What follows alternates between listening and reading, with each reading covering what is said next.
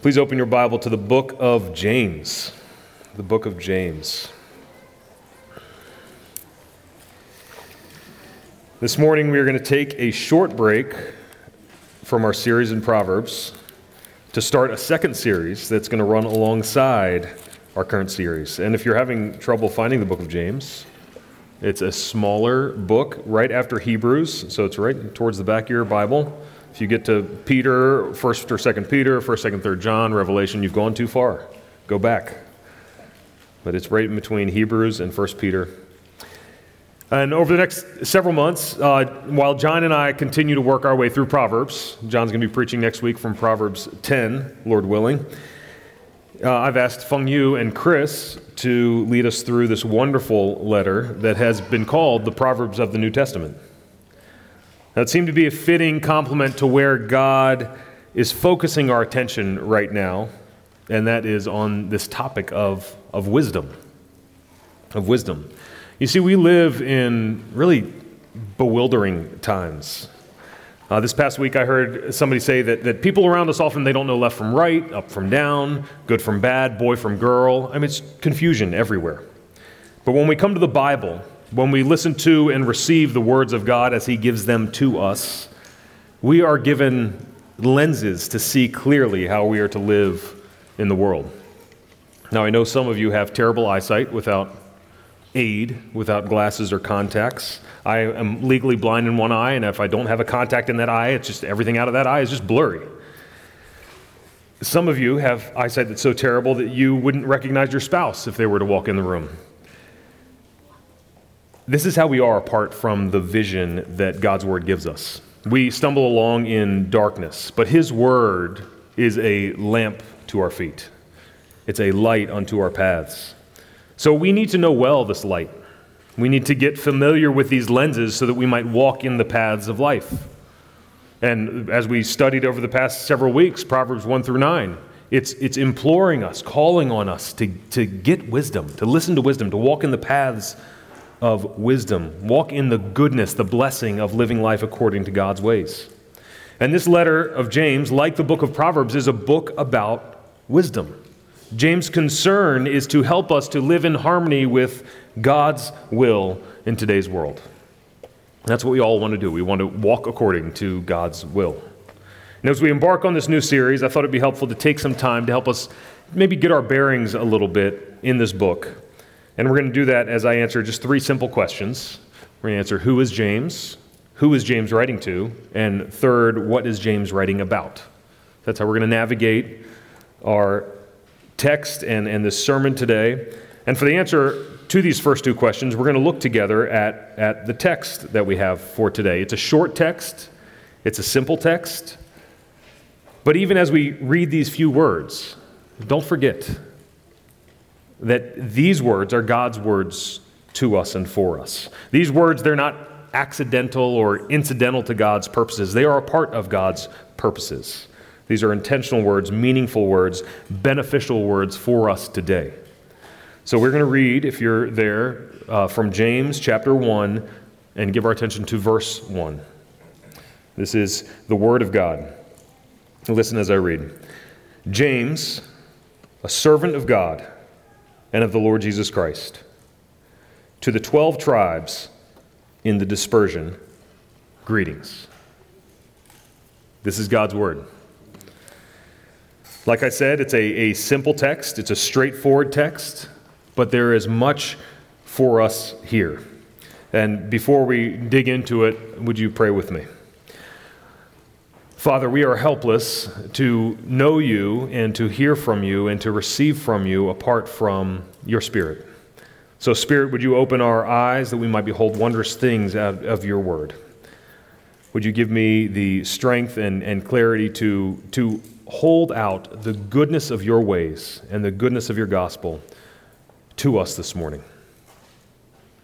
Thank you for your grace and thank you for your faithfulness to your promises. We pray all this in Jesus' name. Amen. Amen.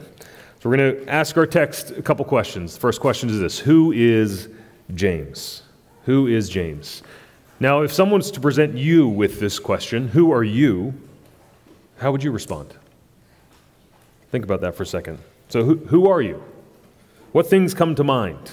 Of all the things that you could tell someone about yourself, what would you say? Perhaps you'd talk about your interests. If, if it hasn't become apparent already, I like food. So maybe I might start talking about food and my relationship to food and the things that I like to cook and the, the ribs that I smoked last night that were so good. Might tell you about that. Maybe you would talk about your accomplishments, things you've done. If you talk to anyone who's run an ultramarathon before, they might tell you pretty quickly what they've done and how far they ran. I don't know any of those people, though. But oftentimes, we also speak of ourselves to others through terms of association. So we speak of those we know or those that we're related to. I was, as I was thinking about this this morning, I was surprised about how early on I picked up this skill, if you want to call it a skill in life. I remember being around seven years old, and I had the opportunity through a friend to meet Michael Jordan. And I mean, that was meant the world to me at that age. And I would imagine that over the next year or two, everybody that I met that I thought would be remotely interested in this fact probably heard about it within two minutes of meeting me. Oh, yeah, I met Michael Jordan. Like, that was central to who I was, even though it was a, I mean, a, kind of a passing interaction. But that's where there was significance for me. I think we all have that, those temptations. So, our interests, our accomplishments, our relationships. When we come to James's introduction of himself, there are a few places that he could have started with. Now, for one, James could have spoken about what he had done. Uh, Paul in Galatians 1, he refers to James as an apostle. James played a pivotal role in the early church, and this becomes clear in Acts as we make our way through Acts in Acts 15. And you remember, you may remember in Acts 15 how the early Christians they were experiencing conflict, and the conflict stemmed from uh, this idea that that Gentile Christians were being required to be circumcised. That was the only way that you could be a Christian, be circumcised. And so there was conflict over whether or not that was the case. And so the leaders of the early church, they all gathered in Jerusalem and they had a council to sort things out. And so it was, a, it was kind of a who's who of the early church that gathered there in Jerusalem. And so Peter was there, and Paul and Barnabas were there. And do you know who gave kind of the closing argument of that council? This James. This James was there. But that's not all we know about this James. Sure, James could have talked about what he had done and the important role that he played in establishing the church. But he also could have told us about his associations. Do you know who James's parents were? They went by the names, you may have heard of them, Joseph and Mary. Yeah, like that Joseph and Mary. Mary, the mother of Jesus, Joseph and Mary. This James is the brother of Jesus himself. And that's kind of like a, a mic drop association.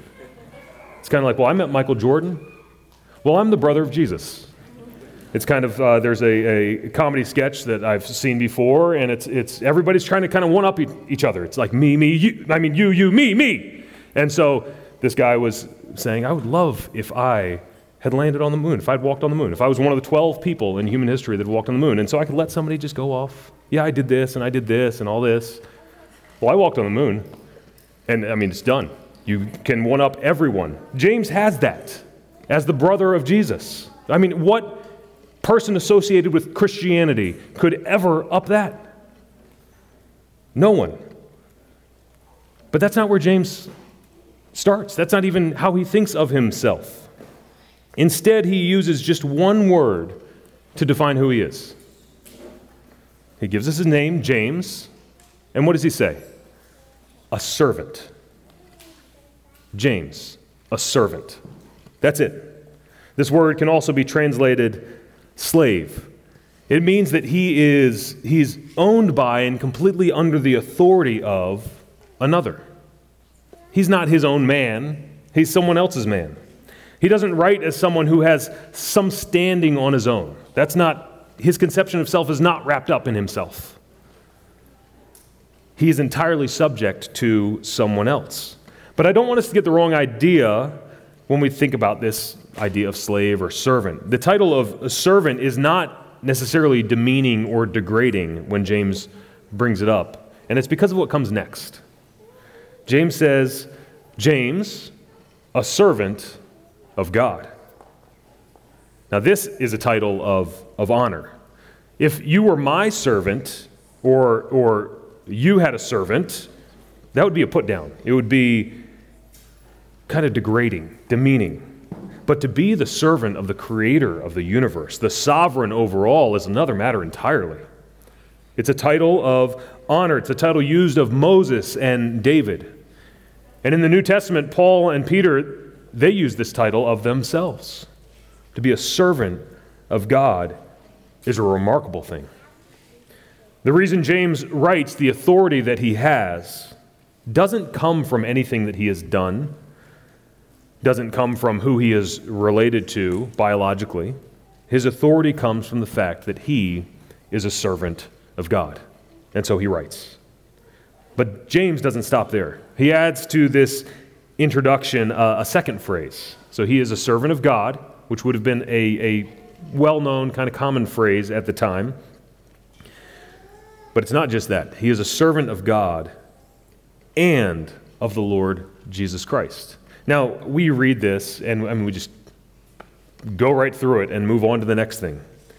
But this is unusual and surprising. This is actually the, the only place in the New Testament where this phrase appears in this way. And what's surprising about this phrase is in what it says about James's brother.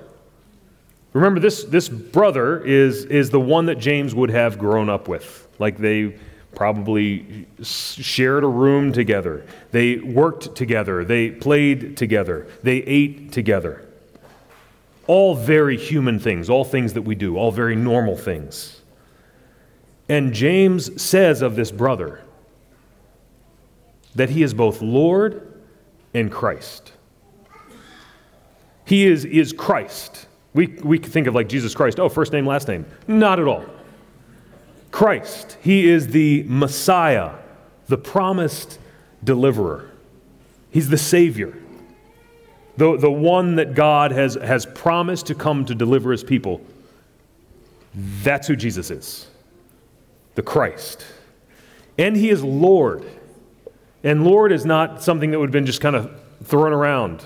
No big deal. Like another word for sir. No. Lord referring to Israel's God. There is only one God. There is no one like this God. God overall, worthy of honor and glory and praise and obedience. He's saying that's who Jesus is Lord and Christ. That's who his brother is. Can you imagine being his brother, by the way? I mean, how, how crazy. Like, James probably did all kinds of unkind things to Jesus. Did Jesus ever do anything unkind to James? No. But they grew up together, and here James introduces himself as a servant of God and of the Lord Jesus Christ, testifying to the, the deity of, of Jesus Christ, that, that he is that God. Of all the things that James could open his letter with, all the things he might say, of all the ways that James could tell us about himself, this is all he wants readers to know. This is what he wants us to know. He is a servant of God and of the Lord Jesus Christ. And so he comes with the authority of another. Listen up because he comes with the wisdom of another.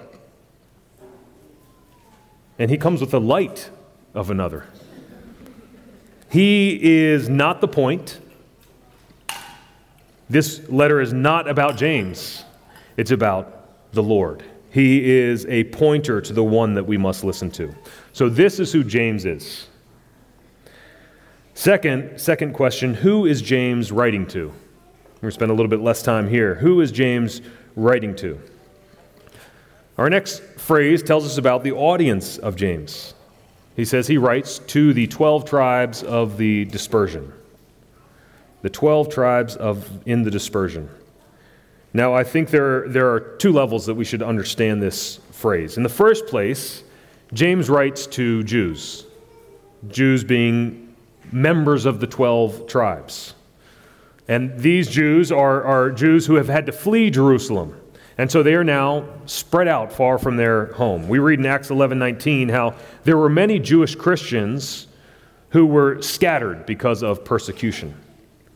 And so James, as, as really in many ways the head of the early church in Jerusalem, is writing to those who were once under his care, continuing to care for them, and writing a letter that's meant to be read far and wide. He's a pastor, and he has a pastor's heart. And so, even though he cannot be with them all, he writes to instruct them on how to live in the craziness of a world that's against them. So that's the first level, simple level that we are to understand James's audience. There's a second level that we should understand through this phrase. Now, if we've been immersed in the world of the Bible, then this phrase, the 12 tribes, should really open up to us so much of Israel's history. If we think back to Genesis and God choosing a people for the display of his glory, we can go back to, to Abraham and the covenant God we made with Abraham, and then Abraham's son, Isaac. And then Isaac had a son named Jacob. And James actually gets his name from Jacob, ironically enough. That's just a fun fact for you. Uh, James is the is it's like the transliteration of the Hebrew name Jacob. Now Jacob, if you remember, he had, 12 sons. And these 12 sons eventually became what are known as the 12 tribes of Israel. And this is really what defined the people of God. They, they were these 12 tribes. But the history of these people is not one of peace and unity and success. It's actually turmoil and strife and failure. And just as God's deliverance of Israel out of Egypt marked this people, so also did the collapse of their kingdoms and what became their exile. You see, Israel was, was established and prospered under the rule of David and his son Solomon. But after Solomon's rule, Israel became divided. And you may recall how, how they divided into a northern kingdom known as Israel and a southern kingdom known as Judah. And despite God's commands, and despite calls to repent from good kings like Josiah and prophets like Elijah and Elisha, the two kingdoms they fell. The northern kingdom was, was conquered by Assyria in 722 BC, and, and the southern kingdom Bab- was conquered by Babylon in 586 BC. These are things that happened in history. These two kingdoms fell. And do you know what happened when, when these kingdoms were conquered? The people were taken away, they were taken out of their land, they were dispersed throughout the world. They were people in exile. But God is a faithful God. And He keeps His promises through Jesus because this covenant was made. I want to actually go back to Deuteronomy. In Deuteronomy 11, God tells His people to be careful to do all that He commands. Deuteronomy 11, verse 26, He says, See, I am setting before you today a blessing and a curse. So we got a blessing and a curse. The blessing, if you obey the commandments of the Lord your God, which I command you today, that's all you do. Obey, and there's a blessing. And the curse, if you do not obey the commandments of the Lord your God, but turn aside from the way that I am commanding you today to go after other gods that you have not known. And as we read the Old Testament, what do the people do? They turn away and go after other gods again and again. But God is faithful to his people. And even though one, one side of this covenant could not keep their covenant, God established, he sent a new Moses, and he established a new covenant through the blood of Jesus. And God established his people as they now await their return from exile. And th- those people are, are the church today, the people of God. You see, we are all a people of the dispersion. We have been, we have been sent abroad. We have been dispersed. We are spread out. Peter talks about us as, as sojourners, as, strad, as travelers, as strangers. And we are those who await our true home. And so James is writing to this people of God as they anticipate their true home, as they anticipate Jesus' return. as they anticipate that day when they will return from exile and be brought home to be with God. So that's who James is, and that's who James is writing to. But now let's spend the rest of our time together considering what James writes. What is James writing about? This is our third, our third question. Now, I mentioned earlier how this book is a book of wisdom. James gives really practical knowledge for how to live today. And this makes James a book that is either really popular among Christians, oh, great, this book just tells me what to do, or really unpopular among Christians because, oh man, this book just tells me what to do. But this is wisdom that we need today. Because the wisdom of James, it tells us that it's, it's not enough to know the right answers. We must live them out. That's James's burden in this letter. It's not enough to be hearers of the word only. We must be doers of the word. It's not enough to be hearers only, but we must be doers. For James, the, the basic sin for the religious is to be double minded, it's hypocrisy. And James writes to encourage these people, his, his readers, to be genuine in their faith, not half hearted in their obedience, but instead walking in the goodness of God's ways, walking in wisdom. And as those who happen to be in church on a Sunday morning, gathered for corporate worship, this is a danger that we all face. We can sit here and think it's enough just to listen, just to hear these things, just to be among God's people. But what James reminds us of is that true faith walks in obedience, walks in righteousness. True faith is lived out. And James presents this wisdom to us in a series of what kind of seem like mini sermons. We might think of them today like reading a pastor's blog. It's kind of a, it's just like, here, here's a thought. And then the next week I come back and here's another thought. And in many ways, we're going to pick up on some similarities to, to other things that we are hearing and that we have heard. Now, Martin Luther, who didn't have the most favorable view of James, he described James's style as, as throwing things together chaotically. That's what he said James is doing. This description, although not the most charitable, is certainly similar to what we are going to encounter in Proverbs, where wisdom is given to us in what seems like random pictures and, and statements and metaphors and contrasts. And we're going to enjoy Mr. Lofness sharing to us from Proverbs and, and fitting those things together as they, as they come at us from all different angles. That's what it can seem like.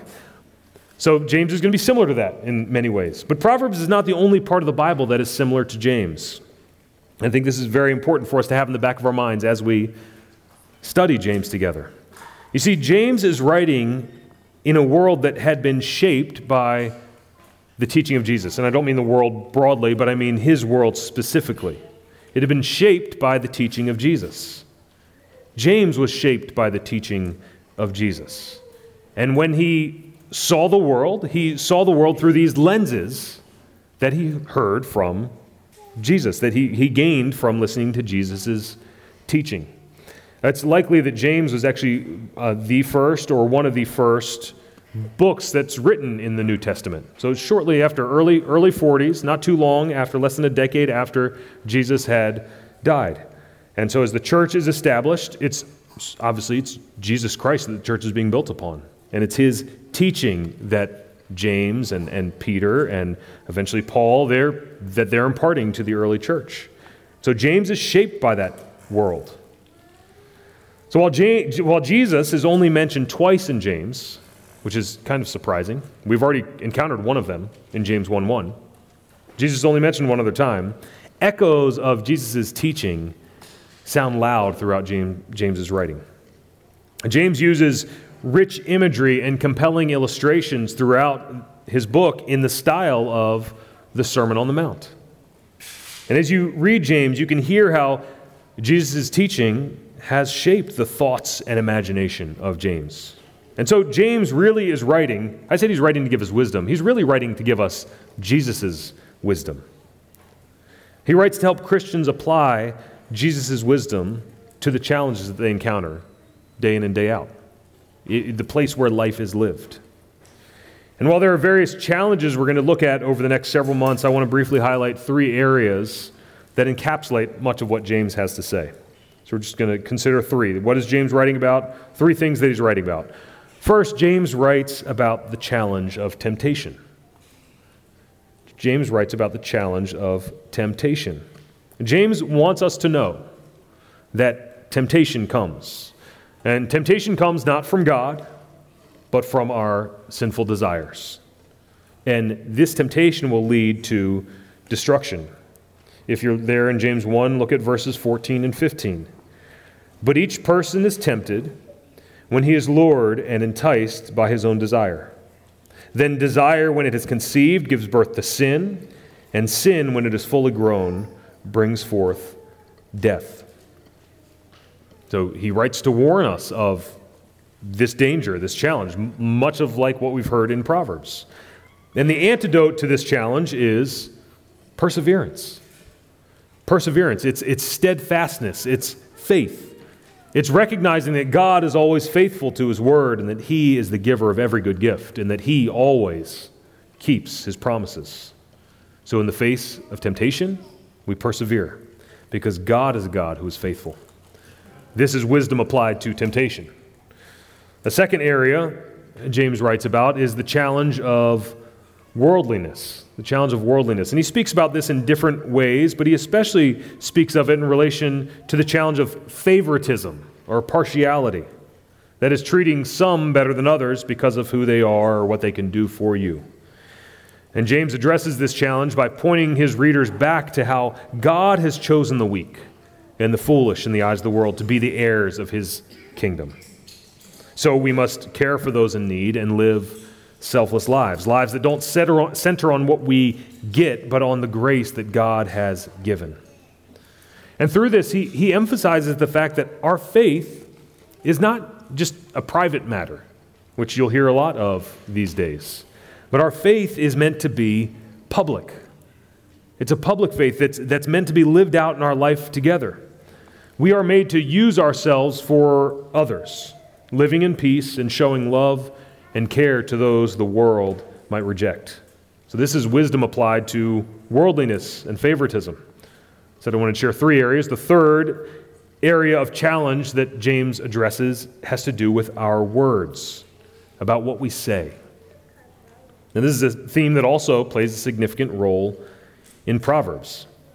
And in the teaching of Jesus as well, for it is out of the abundance of the heart that the mouth speaks. And James warns that just as a forest is set ablaze by a small fire, so the tongue is a fire, a world of unrighteousness. Our words, so often, they, they tear down, they sow dissension, they're, they're critical, they're unkind. And James says that all of our words belong not to us, but to the Lord. The words that God gives us are not given for our self expression but for God expression, for expressing God's character, for speaking God's words. This is wisdom applied to our words. There's just three areas that, that James is going to address as we make our way through this letter. And there's much more that's there, but there's a final thing that we have to deal with as we come to James, something else that we have to consider. And that's this. As we study James, there's this big problem that James comes back to again and again. The problem is this we so often don't walk in this wisdom. In, in James, there's 108 verses. Do you know how many commands there are in James? 59. 59 commands that we so often fail to measure up to. But James, rather than being a book that brings nothing but condemnation, is a book that is meant to drive us to the hope that we have in Jesus, to the hope of the gospel.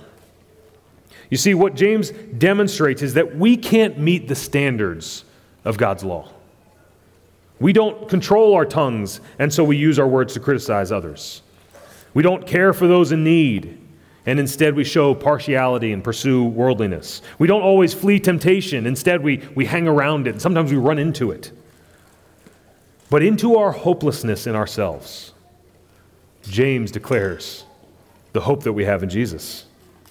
Look at James 2:13. James writes, "For judgment is without mercy to one who has shown no mercy. But mercy triumphs over judgment." Again, James says in, in chapter 5, verse 11, the Lord is compassionate and merciful. This is how we're called to live, and you can't do it. But the Lord is compassionate and merciful. You see, while James is certainly concerned about obedience, he knows that obedience must begin with repentance. Obedience must begin with repentance. This letter is meant to drive us to our need for Jesus. And this letter, it holds up God's royal law before us and says, yes, you are called to live this way, but you fall short of the glory of God. And when we fall short, we must respond by humbling ourselves. By humbling ourselves before the Lord and turning to Him for grace. And here is the good news for sinners and sufferers today. James 4 6 says this but he gives more grace. Therefore, it says, God opposes the proud, but gives grace to the humble. That's what James is calling us to in this letter. Yes, we are called to walk in this wisdom. Yes, we are called to live this way, but you will fall short. But there is hope for you because he gives more grace. As we humble ourselves before the Lord, God gives the grace of, of saving faith and then gives us his spirit of wisdom to live as we are. That's what the, the Christian life is. There is this statement that, that God makes immediately of us when we are saved that we are justified by faith. And then we are united to Christ. And, and what James is all about is all right, how then do we live now that we're united to Christ? How are we to walk? And the answer is to, to live as you already are. You, your life is found in Jesus, now walk in him. Live in the goodness of his ways. As those who have been acted upon by God's grace, we live lives of righteousness and obedience and joy in every circumstance. So that's where we're going to be going as we make our way through James. It's a wonderful New Testament complement to where we are in Proverbs. And so, Chris, in a couple weeks, we'll be picking up from our first uh, text in James, or our next text in James, beginning in verse 2. And then a couple weeks later, Fong Yu is going to be preaching, and, and we're going to make our way. I don't know how long it'll take. Hopefully, it's a good idea and it serves us and serves our church. I'm sure it will be a good idea because we're looking to God and His Word together. Our God is the giver of every good gift, and so we hope in Him. Let's pray. Father, thank you for your goodness and kindness to us that even though we were dead in our sins, you have made us alive together with Christ. Once we were far off, once we were not a people, but you have made us a people by your grace, by your goodness.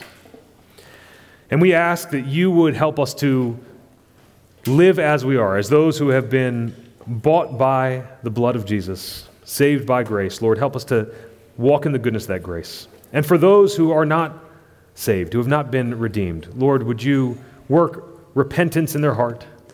And would they turn to you in, in saving faith? Lord, salvation is, is your initiative. It's something only you can do. And so we ask that you would do this, especially with the young people in our midst. Lord, help us to walk according to your ways, to live in, the, in, in accord with, with your good order. All by your grace and for your glory. Amen.